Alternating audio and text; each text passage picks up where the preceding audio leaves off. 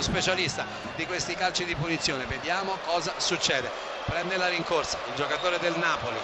Pochi passi rispetto al punto di battuta. È posizionato il pallone. L'arbitro che fischia. Insigne che parte con la traiettoria giro, respinta però dalla barriera dell'Albania. che andrà ad inseguire il pallone a darlo dietro per Zappacosa, parte dietro Pezzone invitante. Immobile!